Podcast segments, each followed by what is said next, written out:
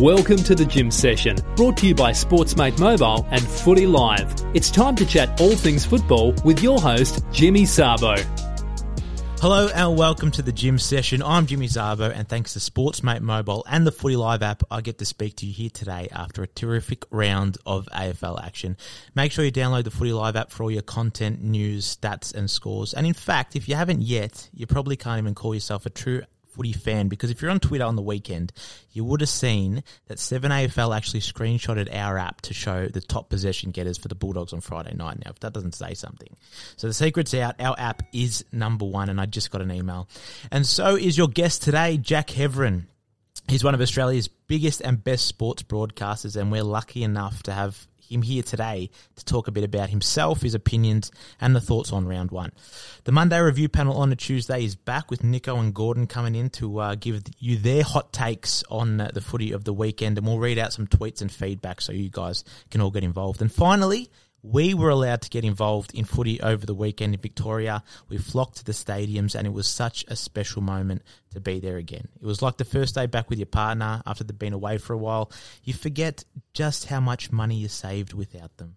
You had to practically take out a mortgage to afford lunch at the G, and uh, there's probably more alcohol in Billy Brownless's breath today than those miniature cups of Pinot Grigio they serve you. Gordo loves them. But it was still so good to be back, and uh, we were reminded just how important football is to us the supporters, the emotion, Collingwood losing. It doesn't get any better. It was a super round of footy with heaps to talk about, so we better get straight into the podcast. But first, let's head to our punderful round recap. Footy was back on Thursday night, and while not everyone could attend, the fans still looked at it like a stadium half full. Carlton didn't drink the night before, but they were definitely feeling dusty. Teague tried to walsh down some hard to swallow Lambert, but they came up short. Jaden had 23, but Jack Graham made Adam very sad. He played well though, but Carlton fans had the Blues with a 25 point loss. It was pretty obvious Treloar still had feelings for his exes on Friday night, so the best he could do was block them and move on. He did that early on on the wing while fans booed, then clapped, but the Dogs proved studying English as a second subject to Stefan Martin result in higher marks. Bailey Smith's stat sheet was as long as his mullet, and the side could finally celebrate with a lukewarm beverage, still disgruntled by the new sub rule. The D's revealed their own Jordan in number 23, although the side's skills were as good as a double dribble. It was Mayday for Freo as they kept kicking to Stephen while Jake pulled the defence lever to hand Melbourne a 22 point win. Danger, danger. Cats and Paddy get whacked by a murder of crows. Tex Walker was a runner. Debutants were very good, and Rory led his team to the biggest upset we'd seen in years. It's a Geelong way back to GMHBA after that performance. Like that one. Saturday night's tale of two quarters at Marvel was heroic from both sides, but ended with the Hawks taking down their arch nemesis. Up in Brisbane, the young Swans spread their wings against the Toothless Lions in front of a stunned Gabba crowd. On Sunday, Port's power surge shot the lights out of North's season opener, but former cold pie Jaidyn Stephenson avoided the cull, bounding into the new season in fresh colours. Sydney's big wet put a dampener on New South Wales opening weekend, and it was GWS who failed to live up to their giant expectations, suggesting that there is still a glitch in the walls of Giant Stadium. If winning is a contagious habit, Dan Butler is infecting St Kilda with a victory virus, popping up at just the right time to secure the win for the Saints, who had many of the army stuck in the infirmary. The Eagles protected their nest from the glare of the travelling Suns as Oscar Allen proves to be the key that could unlock West Coast scoring potential this season. Things weren't so sunny for Gold Coast, who are again looking at a long absence of prodigal son Matt Rowell. I'm out of breath, and let's get to the interview. Yeah, that was good. Yes, Jimmy! All right, today's guest is one of Australia's most talented sports broadcasters. With over 10 years of experience commentating and covering a whole range of sports from AFL, cricket, and NBL to ski boat racing, netball, and lawn bowls, this man has done it all. All us footy fans have especially enjoyed his work on SEN's Time On, The Sporting Capital, AFL Trade Radio, and now 6PR Football. This brilliant talent is versatile, knowledgeable, and extremely generous. I like to call him the jack of all sports. It's the one, the only Mr. Jack Heverin. Thanks for doing this for me, Jack. Appreciate it. My my absolute pleasure. With an intro like that, James, I might come back more often. Thank you. that would be great, mate. I know you're extremely busy, so it's great to have you on. You were, you were covering the NBL last night, I think. How was that? And and you've got something on for the rest of the week, haven't you? Every day, busy man. Yeah, everything's everything's pretty busy at the moment now with um, with footy back on and the NBL going into, I guess, into March and April and May and probably even June is, is a one-off. Mm. So that's that's not something that will I would think would happen anytime again soon. But because of COVID and the season not starting until January, so yeah, it's a, it's a rare spot at the moment where we've got footy, we've got NRL, uh, sorry NBL I should say. Um, as you mentioned, I do a bit of bowls and all of those events are starting to come back now. So it's good. I mean, it's it's a busy time, obviously, but it's a great time after mm. last year where there was so many things not happening. Uh, it, it's good to have sport back for us to all watch and to all enjoy.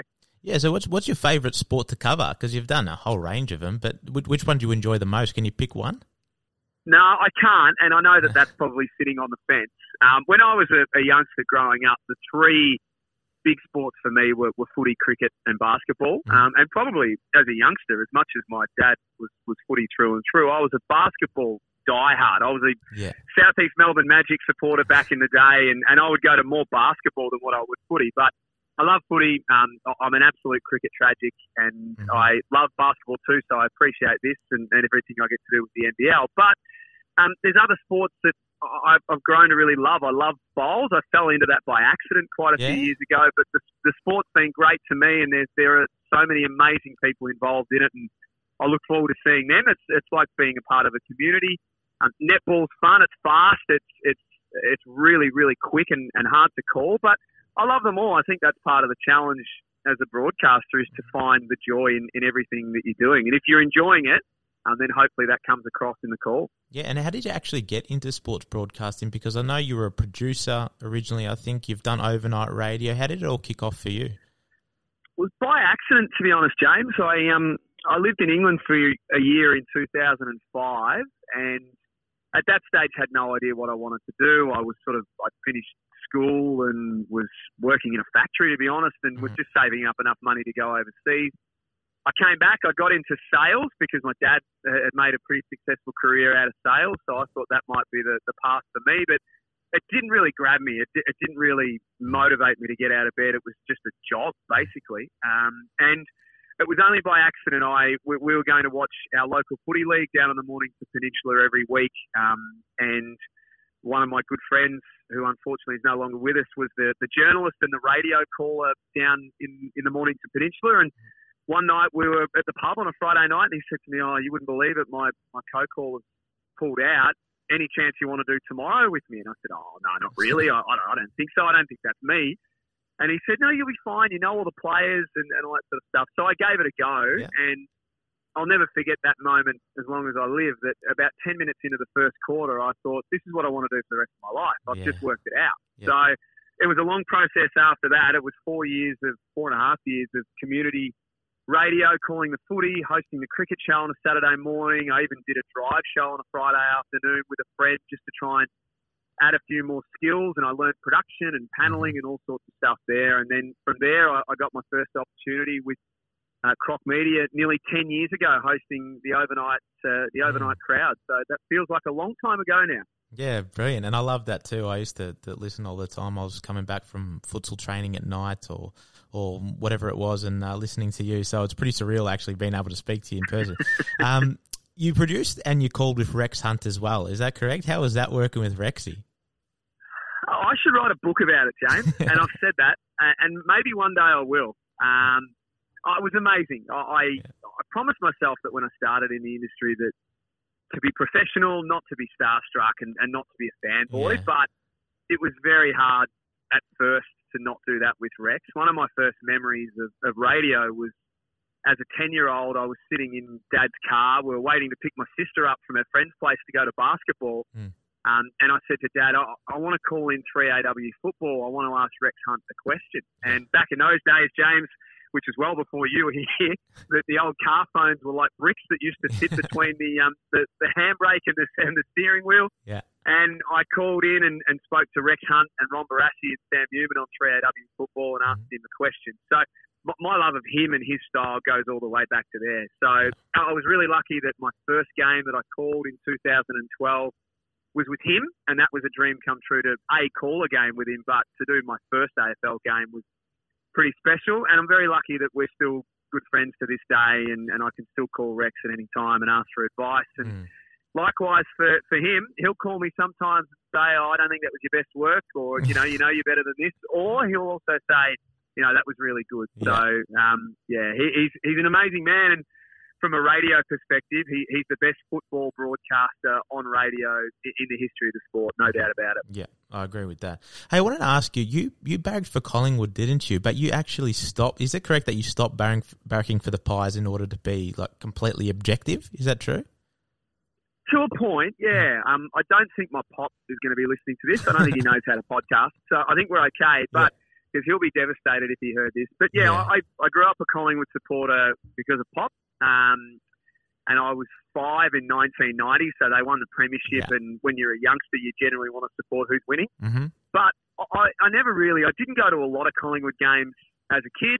Um, I, I wasn't what I would say a really passionate Collingwood supporter in the first place. I just loved the game, mm. and I, I didn't care who won or who lost. I, I just wanted to see good footy and, and good close games. So it wasn't it wasn't like I was a diehard and a member and all that sort of stuff and had to dump allegiance. I, I wouldn't have said that I was a hugely strong supporter anyway. I, I just loved footy. So, yeah, to, to a point that is right. Um, and I really make sure now that I had no allegiances in any sport and that I'm as neutral as I can possibly be. Yeah. But yeah, I probably wasn't the, the biggest Pies supporter in the first place. Yeah. Do you still get called biased on occasion? I mean, you had some um, fairly big characters call up on the overnight program. I know that, but you've been dealt with. How do you deal with that when you when you're copping abuse from them and that sort of sort of things? Does it does it affect you, or it's just you know water off a duck's back?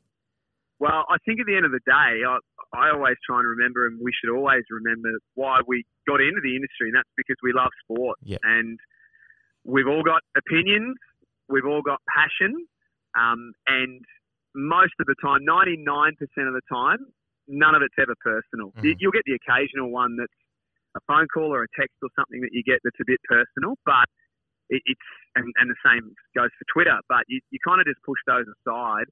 Most of the time, I actually love the passion and I love that people feel so strongly about a topic or their team or, or whatever happened on the weekend that they want to pick up the phone and, and ring. So, mm it's all in good fun. You, as I say, you do get the occasional one that, that crosses a line, but it's just a case of pushing that aside and, and moving on pretty quickly. Mm-hmm.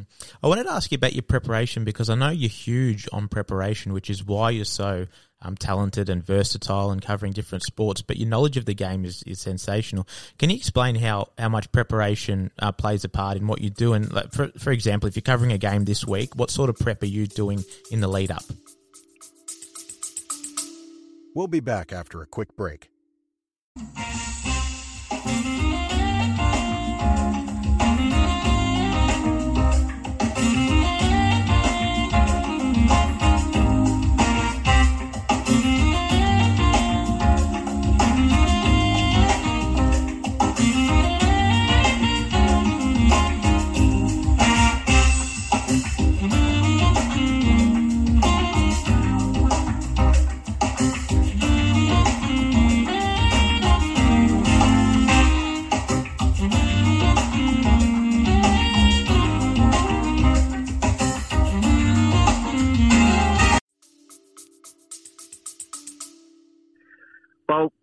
Got a game on Sunday for for six PR. Yep. Um, so prep sort of started yesterday, but it's also knowing um, and knowing what your calendar looks like. So for this, for example, for this week, today's a Tuesday. I've got a, a two day bowls tournament tomorrow, um, basketball.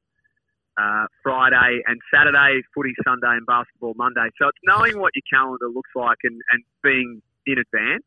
Um, and for that, that includes knowing who you're calling, when you're calling, and all that sort of stuff. So really, you're always keeping an eye on a week ahead. But in terms of the week of the game, um, it's it probably started yesterday, to be truthful, on the Monday, just starting to get an idea of how they went last week, both teams.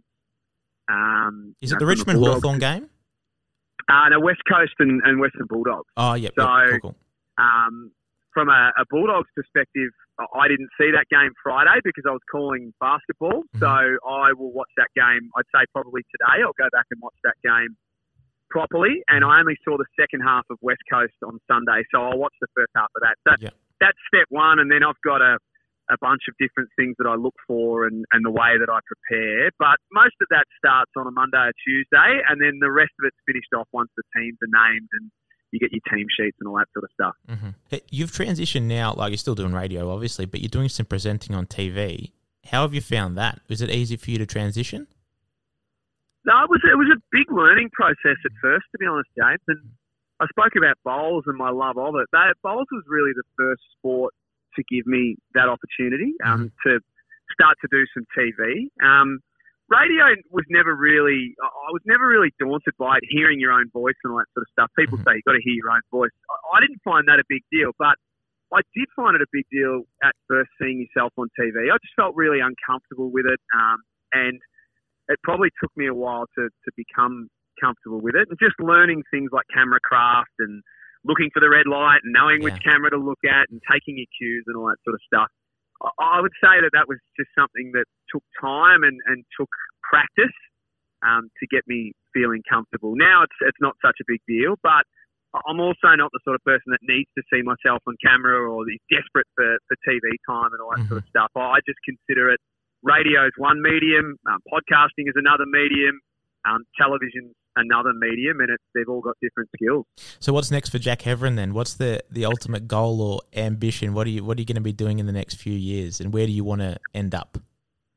It's a very very good question. Um, I would love to do an Olympics. So I was lucky enough to do um, bowls at the Commonwealth Games in 2018, and that was a big thing to tick off for me to do a Com Games. Mm-hmm. Um, I'd love to do an Olympics. It, it won't be happening this year, um, and I have some fears for what the Olympics looks like in the future. So hopefully in four mm. years' time, it's still there and, and, that opportunity still exists.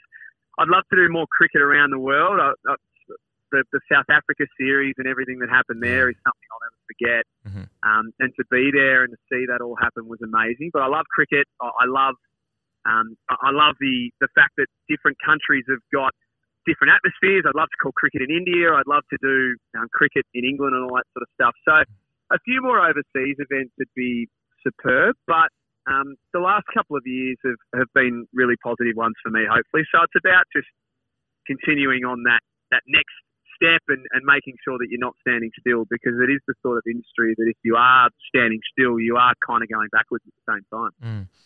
I wanted to ask you before I let you go about some footy because that's what we like to chat about here uh, most yes. of all. What did you make of round one? Did anything surprise you or disappoint you? What was your overall view on the first week of footy?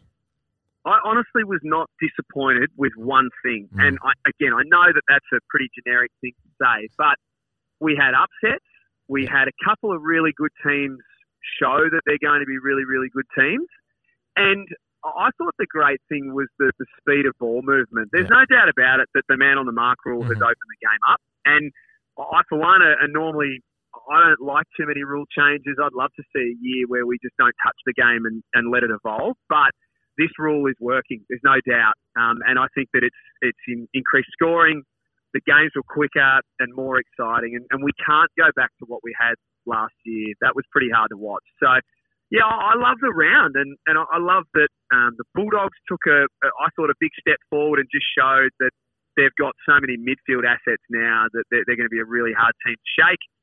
Um, I thought Essendon in the first half was really good. Their second half wasn't, but I thought their first half showed yep. maybe what it could look like with a bit more continuity. Um, and Port Adelaide on Sunday, I know that North will probably be a bottom 16, but Port Adelaide are a serious player, I think. Um, they're, they're a really, really good team, and they're on the cusp of something, I reckon. So mm-hmm. if we're looking for a contender to Richmond, Yep. Um, I think Port Adelaide, they got to the final four last year. I think they're every chance to maybe even be a little bit better this year. Yeah, that's right. I agree with that, and I'm a Tigers man, so I hope the Tigers can do it again. But with you know Fantasia there as well, and Aliir, and the way they're moving the ball, especially with this man mm. on the mm. mark, they could definitely challenge. Um, I wanted to ask you though about the sub rule. Um, what did you make of that, and and in particular, uh, Connor Downie making his debut and not getting a minute on the ground? what, what was your opinion, your take on that? Well, I don't think it will, it'll be the most memorable one, will it? no. So I, I, think Connor, I think Connor's going to have a fantastic career. He's a really, really good young prospect. But when in 15 years from now you're interviewing him, James, and he's, he's wrapped up his career, and you say to him, "Do you remember your first game, Connor?" He's going to say, "Yeah." I sat there for the entire game as the injury sub and didn't get on. Um, I, I think there's probably a, maybe a, a bit of a tweak that could happen there, but I guess we won't know with the injury sub how it's working and how it's being used until after the fact. So, mm. as an example, today Sam Menegola came out of the game for Geelong.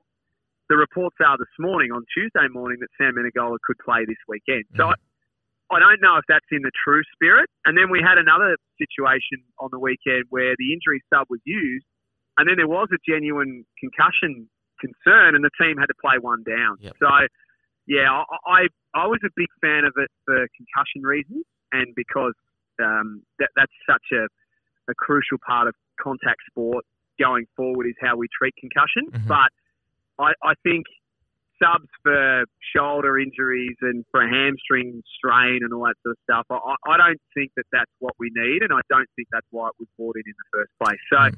I like the rule. I just don't think we're quite there yet. That's right. I think there'll be a few tweaks that that have to be made. And actually, you mentioned the spirit of the game. I spoke uh, with Sammy Duncan about this. Actually, do you think teams will play or coaches will play in the spirit of the game, or is it all about winning? And and does that would it disappoint you if if they did use the sub and manipulated the rule if they could? Co- coaches will do James whatever they need to do to get the result. Yeah. Because ultimately, and it's I don't think it's them not operating in the spirit of the game. I just think ultimately their job is to get wins. Um, because if they don't, guess what we're talking about? We're talking about the coach that's under pressure. We're talking about whether you know, a club should make a move on a coach and all that sort of stuff. So they're duty bound to themselves, but they're also duty bound to their fans to win games of footy. So mm-hmm. they will do what they need to do to get the win. And it's the sort of thing where, and I'm not suggesting that this is what Geelong did, but if you use Menegola as the example, get him out of the game. We'll sort it out on Monday or Tuesday, but let's get the fresh player in and see if we can get the win. So mm-hmm. It, it shouldn't shock any of us, I don't think, yep. that um, coaches are going to use it to their advantage. It's just like every other rule. Coaches will find a way to make it work for them, and they'll try and find a way to manufacture a win.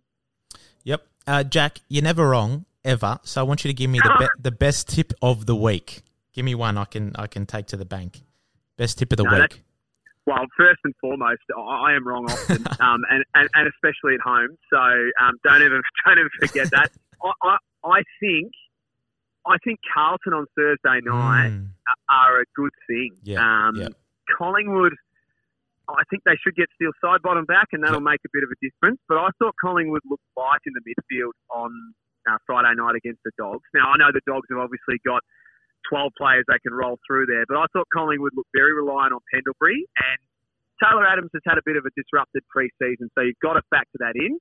Whereas the one thing I thought the, the Blues looked stronger on in their game on Thursday night against Richmond was their midfield depth and just mm. the way that they were able to get everything happening without just relying on Cripps and Walsh as good as what they were. So I think Carlton. It, well, this is what we. This is where we're going to learn about Carlton, isn't it, James? If they're a if they're a serious team or a half decent team that are capable of playing finals, Thursday night's the sort of game that they should win. So I, I expect them to beat Collingwood. I think they're, they're a, a, good tip for the weekend. Brilliant. You heard it here first. Jack Heverin says Carlton cannot lose on Thursday night. Put it in the bank. Brilliant. I think they can as well. I'm tipping the Blues for sure. Yeah. I think Collingwood didn't impress me a lot with their, their ball movement, movement and especially their delivery inside 50 was a bit poor. And Carlton did put up a fight for three quarters, but like you said, we want to see a lot about them this week because it's all good and well to stay in a game, but these are the games that they can win. So I reckon they will too. Yeah. And, and Carlton's back six is really strong. Mm. So to your point about Collingwood's inside 50s not being great, um, with with the way that Carlton, I thought against Richmond, I mean, Jacob Weitering did a brilliant job on Tom, yeah. Tom Lynch, I thought, and yep. Lachie Plowman was solid. Um, Liam Jones has his moments, but I thought overall he had a good game too. It's become a real strength of Carlton is their back six, and now they've added Saad to give them run and carry off half back. Um, I think that's a massive area of strength for them. That while it's not Collingwood's strongest area, it can be a big one for Carlton. Yeah, and I think your granddad would be pretty upset that you haven't tipped Collingwood against Carlton. I tell you what, you really aren't a Collingwood supporter. You can tell. All right, well, Jack. To finish off, mate. Um, 10 quick fire questions. So, real quick answers. Oh. I know you like to be, you're a perfectionist, you like to be precise, but whatever comes into your head first, you tell me, okay? Okay. All right. Your favourite food? Uh, Thai. Favorite movie? White Men Can't Jump. The highlight of your career so far? Calling first game of AFL with Rex Hunt. Brilliant. Would you rather kick a goal after the siren in AFL or sink a buzzer beater to win the win the game in NBL? Uh, goal after the siren, only because there'd probably be more people at the MCG than a basketball bench. So, if you could have dinner with anyone in the world, who would it be? Well, I'd, I'd probably give him a chance to recover at the moment, but I'd love to have dinner with Tiger Woods at some stage. I think there'd be some interesting things to talk about. Yep. Right, you're given license to have your own radio show with any other co-host. Who would it be, and what would it be about?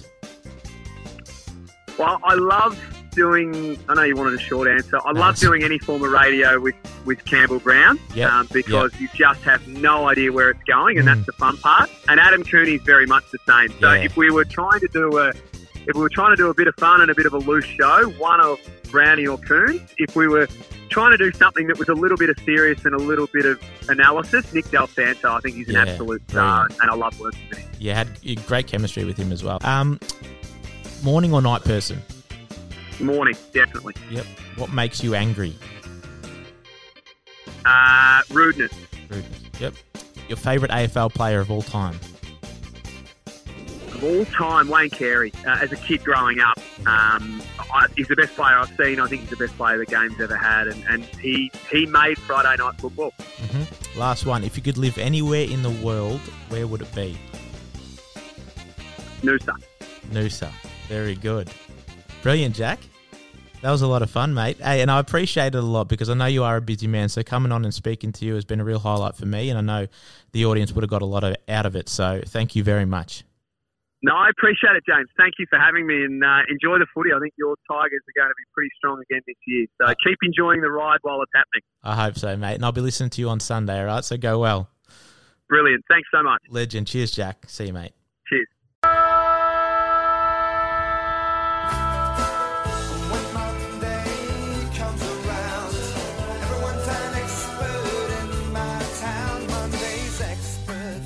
Right, here we go, boys. Time for the Monday review panel on a Tuesday.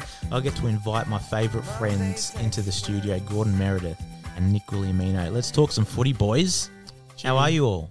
It's good to be back, and it's always that little bit easier coming onto this podcast and coming into the office after a Hawthorn win. I was going to say after a Richmond win Oh, because I'm in a oh, good mood. And it's going to be even sweeter next week after we absolutely pump your Tigers. I know you've again, Been, you've been trying to again, again, and La- last year. oh, th- yeah, that doesn't count. That was hardly a game. Oh mate, the favorite bit of uh, That was- my favorite bit that of was- on the on their mark Yeah. was watching or the or every Richmond person go through that Hawthorn loss. That was all right. The start of the season was with no fans, that didn't count at all. We all know that. Gordon, you're happy because you had a great weekend of footy and you barracked for the game more than you barracked for the Tigers. And the But you game's looking good. both. It looking good, wasn't it? The game's looking good. You're against the man on the mark rule, but you're enjoying it now.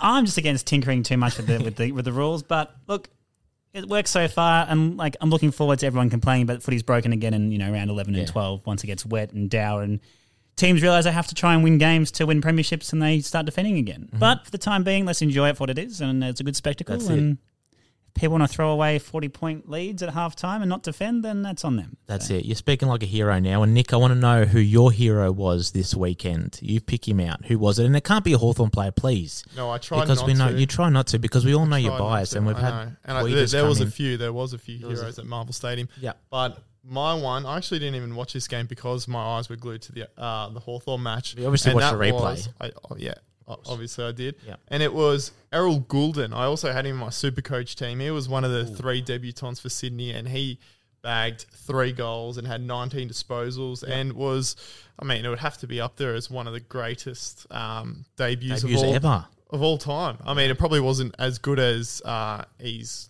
teammate Ben Ronke, who kicked seven against the Hawks a couple of years back. That was a great match. But it, it was it was a good debut, and um, uh, his his teammates Logan McDonald and Braeden Campbell as well uh, had good games. As uh, yeah, they were just as um, effective on the night. But yeah, it would have to be Errol Gulden, 140 Super Coach points uh, for my team. Huge. Gordon, who was your hero? My hero was a man that we always like to take pot shots of the last couple of years, Mr. Tex Walker. I know, the you- Ranger was back. And, uh, you know, it's synonymous with good footy, apparently. When the Ranger plays well, footy is fixed, and uh, everyone in the footy media is loving the fact that he got to run up into space and take on the lead marks. Um, but more importantly, he took his biggest haul of goals, I think, since round six, 2019, against St Kilda at Marvel Stadium. So he played like he was under the roof with plenty of space and, uh, you know, Yeah. five goal haul for the big Texan and I'm Adelaide surprised for a because surprise win. That's It- right. it Last week you were watch. you were sitting here and you said uh, you said Tex was done. He was done. He couldn't move. He was slow. He was a little bit overweight. He can't kick anymore. And you, you had to eat your, your words, didn't you, Gordo? And that's fair enough too. You Yep. came out and proved everyone wrong, and it's good to see. And can you do it against week in, week out against opposition that are going to be hopefully more switched on than Geelong? Well, we'll have to wait and see. That But was probably my highlight of the weekend, seeing you eat your words. Uh, Nico, what was He your likes, he highlight? likes those little jabs, he does. He does. He pings him up against the wall and Well, a couple to the stomach. That's it. Nico, what was your highlight of the weekend, other than those Hawks winning? My highlight was oh, it kind of links back to my hero, and it was just the sheer amount of impressive debuts there yeah, were. a few Um, debutants were great, weren't those, those three Sydney players as, for a start Matthew Flynn uh, for the Giants, James Rowe for Adelaide, Brockman, Powell, James Jordan, Harry Sharp, the high school boy from Brisbane, Mm-hmm. uh, Tom Highmore. I, I, yeah, I was just super impressed by all of them. Yep. Even even uh, pool. not just debutants. I, I reckon players who played for their club for the first time. So my favourites was Aliir Aliir and um, Fantasia, who played uh, extremely well, and they might be the missing link for Port Adelaide. They look I, good, I they, think, and even Stefan Martin allowing you know Tim English to play that secondary role, I thought was was fantastic. Gordo, what was your highlight of the weekend? Just the fact that we can go back to the G. We're Yeah. Victorians, and as much as this is the nation's game, the AFL is a national competition now. It Yeah. is still very much in the the fabric that is society of Melburnians, and it's just good to feel normal again. We Yeah. were here in the office on Thursday and Friday, and we got to wander down and do the walk into the G and Mm. the walk up Swan Street and post match back along Swan Street and enjoy people just reveling in the fact that the weekend now means we can go watch some footy in person, pay for overpriced food and drink at the Yeah. MCG and enjoy uh, each other's company face to face. So And where did you sit on Friday? You went with your missus, didn't you? I did, and we were sitting behind the goals on level two. Beautiful. And did she like it? She did. She did, and uh, well, she didn't. I, didn't- sure, it wasn't the best game to probably take for the first game of the season to convince Yeah. to go a lot more games this year, but. Nice purple setting sunset, nice walk with the humidity down. Everything else around the football was Yeah. glorious. The atmosphere and the experience was great, wasn't it? Yeah. But yeah. And just, yeah, counting down the days so we get a full MCG back and can really, yeah, solidify that atmospheric experience that is footy at the G. Yeah, nice. Uh, Nico, that was your highlight. What was your low light? Because you're a very negative man, very pessimistic, so you always pick out the low lights in most things. So I'm sure you had a few this weekend. But what was the biggest one for you? I must admit there wasn't many in what I thought was a pretty Jeez, successful judging by your Twitter one. feed, there was a fair few. But um, staying on my theme of uh, debutantes, it would have to be young Connor Downie.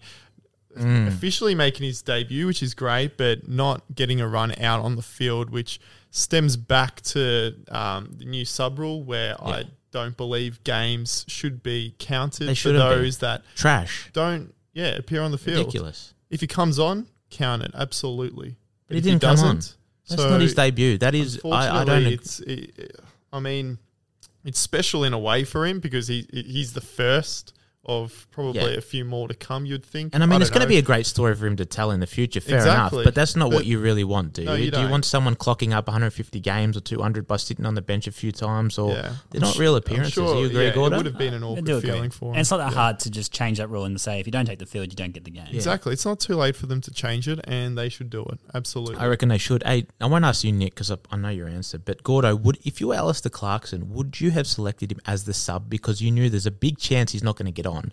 It's his debut. He's going to get showered with Powerade. Would you have either played him on the field as a and then put someone else sub, or saved him for when he can actually play on the field? And that's that's his special moment. That's his debut. I don't- okay, he's This is a long pause. Alastair Clarkson's job isn't to isn't to romanticize the guy's debut. He's a professional footballer. He's probably the next. He was probably player number twenty three on the list, Next in line. next in line. So he gets picked. That's that's your job as a coach. That's his job as a player.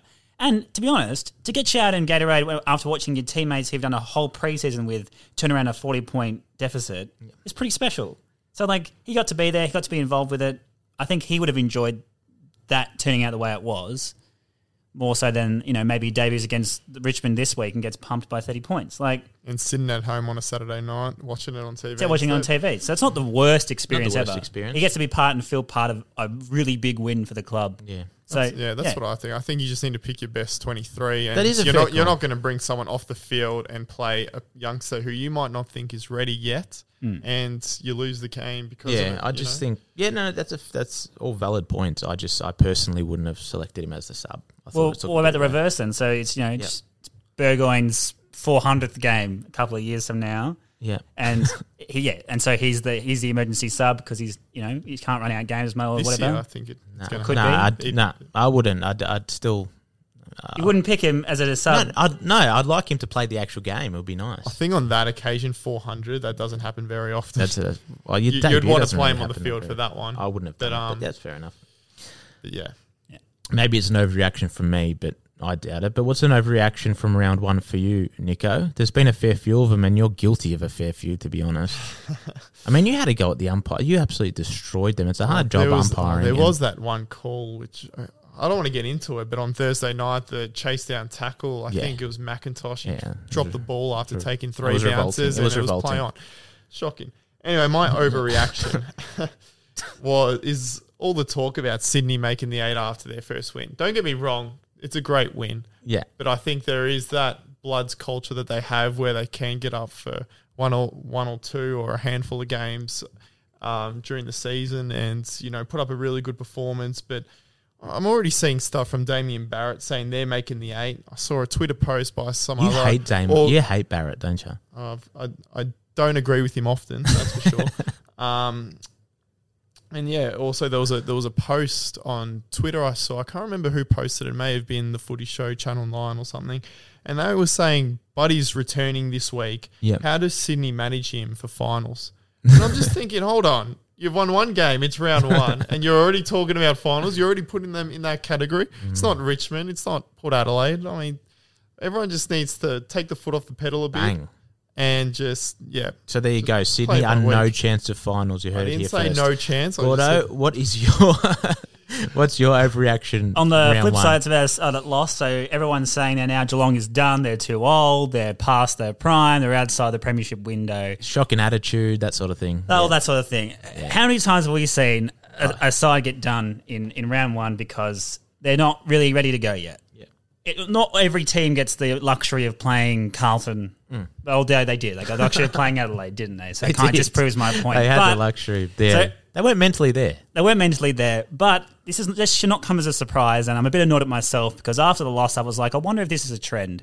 And I went back through the archives. Did you know that Geelong in round one, if they play interstate, are zero and five in the last ten years? Wow.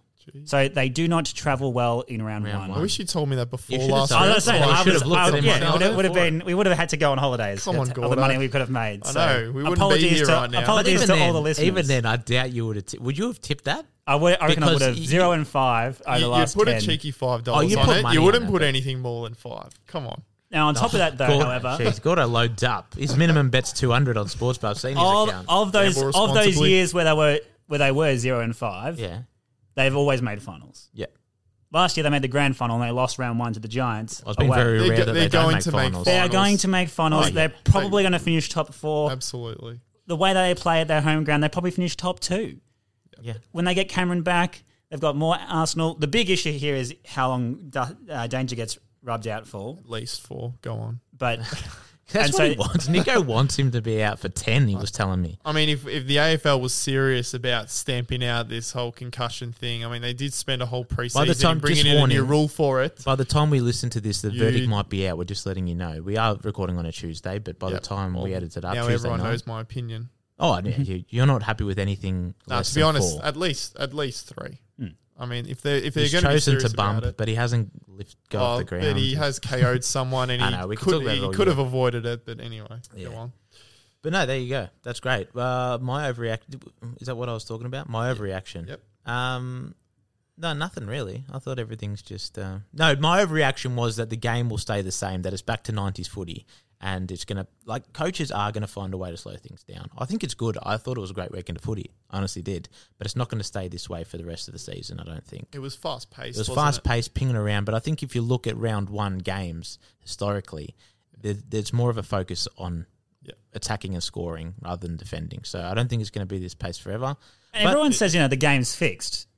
But that, okay, that's all well and good. But if you do a, a quick poll of uh, Collingwood fans, Geelong fans, Essendon fans, they're not saying the game's fixed. They're, not saying their clubs their are. They're saying their clubs Yeah. are broken. But they lost. But they lost in ways that you know you don't want to see your team lose. As much as you, as much as people keep telling us that we need this free flowing football, there is the there's case. nothing there's nothing more frustrating as a as a club fan than being like why didn't we defend 40 point like why didn't we just shut the game down and hang on to the lead like Like in more in more developed in more the developed leagues but in more developed leagues that's okay you're a Liverpool fan if you're if you're 3 goals up at half time you're not you saying shut you're not saying down. we want to win 6 0 you're saying we'll take the 3 points thank you very much that is true. so Yeah. as I said you, that is the overreaction this won't stay the same Mm-hmm. wins will become more important as the season goes on Hundred percent, they will. I want to ask you a question about Dusty. Okay, why did Carlton not tag him? And the, a team's stupid if they let him run loose like he did on Thursday night. how do you tag Dusty Oh, you put a man on him like Matt de Boer. But if he And goes can- forward, you but like Carlton don't have a Matt Ball Oh, they've got an Ed Curnow. Ed Curnow's not Matt de Boer. Yeah, there I are know. very few. There are very few grade A taggers like the De Boers of the world. Like it comes back to whether you want to take a man out of your side out of the game by Mm. tagging Dusty.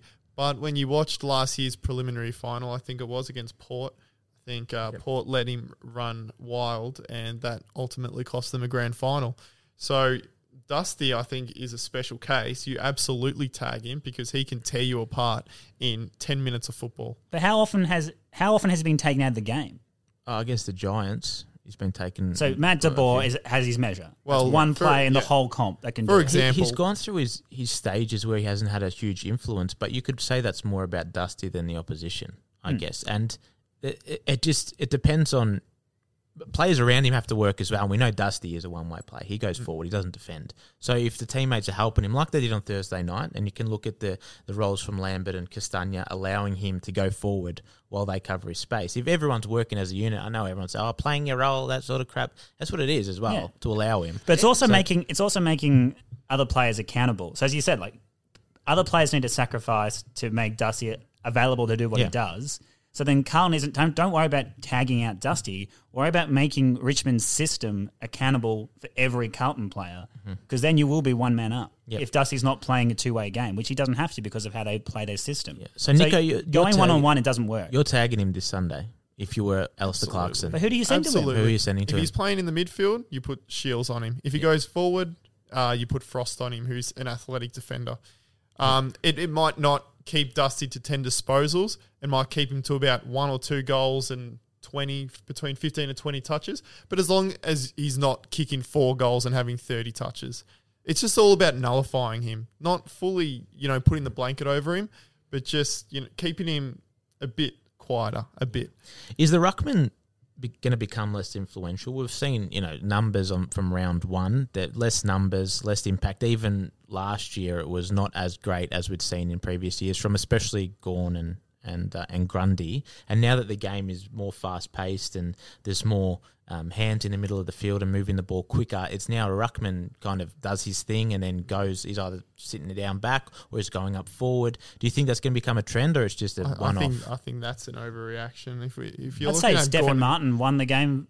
E- Had, had, a, had a huge role in the game for the Bulldogs against because Grundy. Last year when the Dogs played um, Collingwood, uh, Grundy gave English at bath, and I think that was one of the main reasons why uh, the Dogs went and sought a ruckman in Yeah, the off season. Brought in Steph Martin, and then coming into round one, they were like, "We are not going to let Grundy do what he did to us last year." Stefan Martin, Tim English, we're going to rotate you. You're going to do a job on Grundy. You're going to nullify him, and ultimately, I think it had a big effect on the game. So yes, ruckman. Jesus, absolutely Nico's do have- eyeballing me. Don't shoot the messenger. I'm just bringing No, these I know, questions. This is a topic that people are talking about. But Yeah, like, I which which that. which club on the weekend had a had a positive performance without a without a, any influence from their ruckman?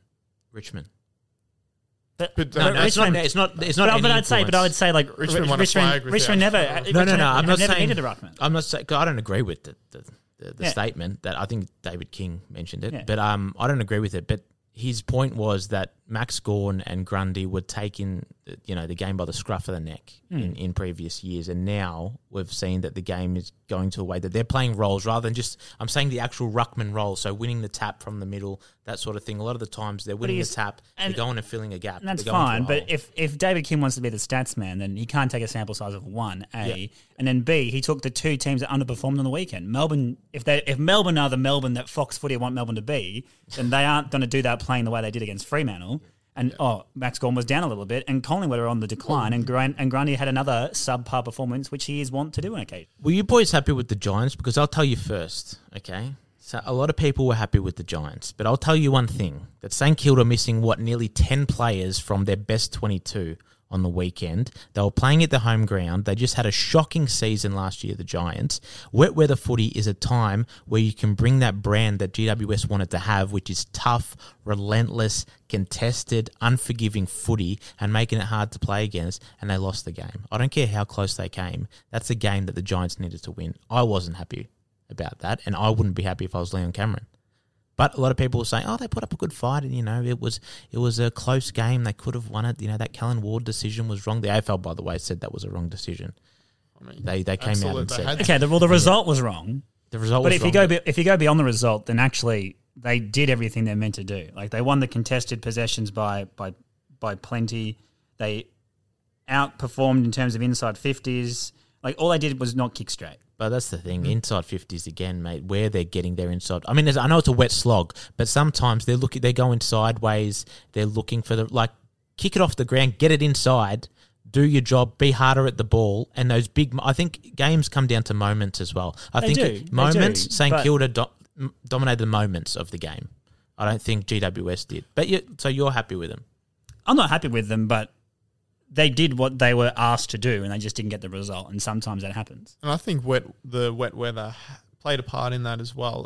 When it's raining like that, it, it kind of um, nullifies everything. Every, It evens out the everything's game. reset. It takes who- the skill out of the game. It's who wants it more, is what it does. I reckon it would have been a different result if it was dry. But again, you got to play um, every weather. You need to learn how to play in the wet. And but the Giants have taken a few steps back with their with their current list. So I don't think they're as good as what they were a couple of years ago. But Mm. yeah, I wouldn't be looking too much into that round one result. I would put a. Uh, do you put a line through Freo, Gordo? You had them in the top eight, and their injuries are ridiculous. And how, what they what they served up and dished up on Saturday was was um, not short of disgusting. But You uh, can't you can't put a line through anyone at this stage of the season other than North Melbourne. I agree. North Melbourne will finish last. Yeah. North Melbourne knows they're finishing last. North Melbourne have more scouts out looking at junior players in local leagues and finding their number one draft pick than they do on opposition research because they just know where they're at, and that's fair enough. You need to know where you're at. Everyone else, though, it's a it's a hunt for the bottom two and the six. Like any any other team based on the weekend's performance can sneak into the eight. really, so you sat mm-hmm. here last week and you said Freo guaranteed eight. You still believe? Yeah, they can still make it. Nico, do you believe? I think they can make it. I think anyone's a chance at this moment except for North, like Gordon said. Mm. I, I do agree with that. Like Yeah. Sydney, Sydney just knocked off Brisbane. Yeah. So are we saying that Brisbane are done? No. No, I think it's going to be an open year. I think it's going to be, be an open very year. It was a it was a bad game in round one, which is to be expected. And if you look at the past couple of seasons, clubs do play a lot of bad games against Melbourne. Something about Melbourne's game style and its in its obsession with contested football brings it inside, brings Bad it foot is contagious, isn't It it? is, and, and dump and dump kicks and all that kind of stuff. It becomes a, a game where you just lose track of, of system and, and structure. and all Yeah, that I, yeah. if Which Well, is why that game was an anomaly to the rest of the round, where everyone else was playing the free flowing footy and hit ups and. Stuff. I think there was an opportunity to play free flowing footy in that game that I watched. The skills were just just horrible, and I think when the injuries are bad, so they've got no firepower up forward. They Yeah. put uh, Alex Pearce there, does his knee, unfortunately. Yeah. Was his knee his ankle? Knee. Mm. I think it was his knee, um, which is really unfortunate. So they've got not a lot of attacking options, and even when they went forward, they were kicking it straight to May and Lever, like very predictable. They didn't open up the fat side. We know Gordon loves the fat side. You go over there, you switch the ball. We talk about these tactics all the time. Mm. They were just going down the line. They they, they can defend well, They're okay defensively. I don't think they've they can kick a score enough of a score to make finals. Should Ben Rutten now? He was on the bench. He was coaching from the bench on Saturday night. Nico, you would have mm-hmm. watched him. You were on TV watching because you weren't first in to get a ticket for Hawthorn, and you were filthy about that. And you're not a true supporter. But you saw him on on TV. He was there on the bench, but he wasn't getting into people's faces. He wasn't really talking to players. It was sitting there showing no emotion. Now that was you could assume that that was majority of the time because they were every time they flipped it to him, he wasn't doing much. Should he go back in the coach's box? What is his role being down there? He sees the game better from up top. We know that, but you're relying on your assistants to deliver the message down. From an Essendon, say you're an Essendon supporter watching that, do you think what are you sitting there for? What are you doing? You know, we're losing here. You're not getting up and getting into players' faces saying we're going to lose to the arch rival. We're thir 40 points up and we're going to lose, and he's not doing anything. I know that we disagree on this, but like yelling at people doesn't make them perform any better. Yeah, you got to I know. I know that. I know that like everyone wants to see a spray and wants to see a coach get It depends who you're it depends who you- you're yelling at. Some players react to that. Yeah, and you've got to and, know your and players. obviously, and obviously, I'd say the person that knows their players best is the head coach. That's spent Yeah, the whole preseason with them. So, Yep. Yep. but like, also as much as you say you can you can see the game better from up top. Well, he's also the, the head coach, so he's backing in his lines coaches to look at the game and be like, "What are you seeing for your lines? Relay me the information. I'm here on the bench to give them." Maybe it's he finds it better to relay messages to the runners better if he's on the bench versus. Mm. Maybe he can have casual conversations when the camera's on him with, with the players. But did his did his assistants fail him on the weekend then? Because you Well, can't be up by they all forty failed. points. They all they all failed. failed. Like the, he has the coaches have to go in there today for their review and say we failed as much as you failed because they all failed because it worked. They had they had the game won at halftime and then they and then they they stuffed it Yeah. and they all stuffed it. They can't he can't sit stand at the front and be like you guys need to lift because they all need to lift. He, he couldn't it was a possibly say coaching that. debut versus Alastair Clarkson. Clarkson. But even Alastair Clarkson knows that he got away with one there because he doesn't Oh, ma- doesn't matter how good of a super absolutely, coach you are. It's forty points at halftime. I know, Like- and it also does come down to the players on the field. But as for the the whole sitting on the bench thing, I think it just comes down to personal preference. yeah. Can't really judge what he did on the bench because we weren't sitting next to him, listening to what he was saying and all Yeah. that. But yeah, I mean, if, if that's the way he wants to coach, Oh, that's a fair point. I just I would have liked as an Essendon supporter, I would have liked to see more from him. And I could, I'd guess that there's a lot of players that could react if they deserve a spray, and that could help. So that's just my opinion. Were the pies, Gordo? I know I can imagine what your reaction to this is. Were the pies too nice to Treloar? Now I'll just I'll just get some background here. So Treloar is a player who had admitted that he was anxious coming into this game. He has those problems, he says, getting anxious, getting nervous about the game. I just want it to be over. He goes on to the MCG, as nervous as anything, and he's greeted by hugs and nearly kisses by the Collingwood, uh, his ex teammates, giving him a pat on the back, having a laugh, that sort of thing. Relaxes him. He goes and plays a, a pretty decent game. Were they too nice to him? pretty decent game. He had 18 touches at 66%. Like, he didn't win the game for the Doggies. No, no, but he, he was good without being great. And he was he was okay. He had one goal assist. He had four score involvements. He was still getting involved. I mean, if he could go, have had. if if the if the Pies go and get stuck into Treloar, No, I would- The yeah. next thing that happens is that big boy Stephen Martin comes out and goes, right, all right, doggies, let's get fired up. We know how the doggies play against the Giants.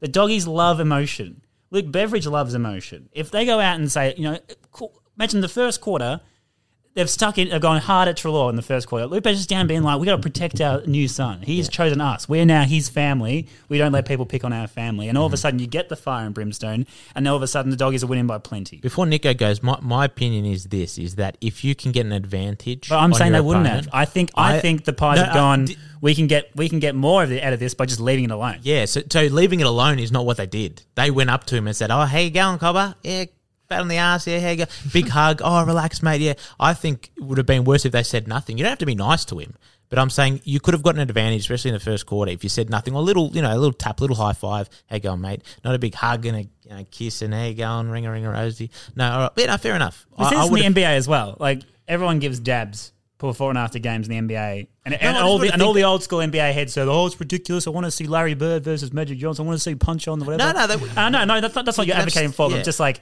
but then they also go out and play footy, and they go out and play basketball. Definitely. Like they all know each other. They all grew up Oh, no, together. they all play together. Yeah, it's just you like show respect in that, but I, I don't know. I don't think they were too nice. Collingwood's just not that good. Okay. And they Nico? couldn't. Yeah, they move Collingwood the are already the villains heading Nico? into the game. Yeah. They've been the villains all preseason. Could you and can imagine the footy shows on Monday if they went and got stuck in or gave him the cold shoulder? Yeah, like he came up to say hi, and then all of his ex teammates Yeah. are like, "Oh, I don't even want to talk Then to you it anymore." creates more stories. Then he was on footy classified, the 360, SEN, Oh, 3AW. and after a loss as well, After a loss, sore losers, You know what this says? You know what this says do to me? You know what this says to me, right? Is that there is a big divide, I reckon, between the players and the coach. If if it's not true, it just looks like that because it was the club. They've already showed divide with how the club um, handled the um, do better. exit, yeah. Yep. Yep. Because they all came out and said we're sorry. They apologised and they said we, basically we don't agree with what Eddie said. Yeah. Right. Then then it's the uh, the the Buckley issue with Treloar. Buckley kind of forced him out, and and Treloar's been been uh, vocal in that, and he's Yeah. he's told us. And they've come out and instead they've gone up and supported him. Like, hey, we're with you, mate. You're our mate. We love you. You know, they they weren't the bad guys. So that kind of sends a message that you know is, is this Collingwood club stable? I mean, that's the questions I'd have. The obvious answer is no. yeah, that's well, that's what I mean. And I thought doing that shows that even more by Hmm. going up and giving him a big hug and that sort of thing. I thought if they came out, they might have an advantage on a field, just a little tap. Hey, hey, mate, how going? After the game, all good. Yeah. I don't mind that. But I thought maybe I don't think Buckley would have been happy with that. Uh, your best tip for the upcoming round, boys, to end off on. Give it to me. And Gordo, you've got your betting podcast, so you're never wrong, guys. No, never wrong. Never exactly, wrong. yeah. So listen up. No, 55% is good enough for, to get profit, boys. That's all you need. Uh, tip for Yeah. this weekend is going to be the Eagles over the, the Doggies. Oh, as Marvel as well. So last two times that the, these two teams have played at Marvel, the Eagles have won. Yeah. Doggies come off a, an okay win against uh, the Pies, whereas the Eagles went through a, basically a training run against the Suns. So very fresh. Marvel suits the Eagles now, especially with the three talls. And also, you look at two game styles. The Doggies got themselves into a lot of trouble against Collingwood because Collingwood are that kick mark tempo style football team, and they want to play helter skelter. Like the Doggies play Richmond style football on acid. They just have they just go forward. If you just go forward against West Coast, they've got talls at either end, so you're going to be dump kicking into the into their talls, and they get to play their tempo rebound football and then hit up leads in the front half. So West Coast are mine, and I think West Coast are in that position again now to look at look towards you know a top five, top four position finish, especially with all the games they got at Domain Stadium. So a win this weekend for the Eagles gets them uh, two and zero and on their way. Bang. There you go. I'm. T- that's you make all great points, but I'm still going for the doggies. Uh, Nico, I'm looking at the other Marvel Stadium game, Yeah. St Kilda versus you love Melbourne. Marvel Stadium. You, Why? You just Why- love it. why do I you love- just love Marvel Stadium. I- I the don't. Hawks' home ground. He loves it. Rocking up there, roof Are we closed. seeing know a, a D's tip here? Yeah, I'm going for the D's. Back on topic. I'm going. I think the D's will win. Again, so who are they playing? St Kilda. So against St Kilda. I thought I Yeah. heard that right. Yeah, yeah. Well, Um, You've been watching too much Max Fox footy, mate. Scorn. Max Yeah. Scorn. After the criticism you guys have given, Yeah, him, he's uh, got James. Yeah, He's going up against a second gamer in Paul Hunter. yeah. So you can you can give Hunter's becoming can- the hunted. You can give Gawn his 50, 60 hit outs, and you can see that. Watch the D's midfield Watch the Ds. control. Their midfield's never been a problem. It's been delivery inside fifty. I know, but when, when Actually, you're winning, done- when you're winning smacked most in the clearances, clearances early against Freo last week as well. They've got who's it. that? Melbourne, did, yeah, Melbourne. yeah. So maybe Gawny's going to change things, and Luke Jackson. So you look at you look at those stats from the weekend. Melbourne versus Fremantle hit outs forty to seventeen in the Melbourne Melbourne's favour. Clearances clearances was 27 35 Yeah, against. they got done. They got done. They got to sort those clearances out, Nico. But that's a good tip. I like that. I'm not going to tip them though.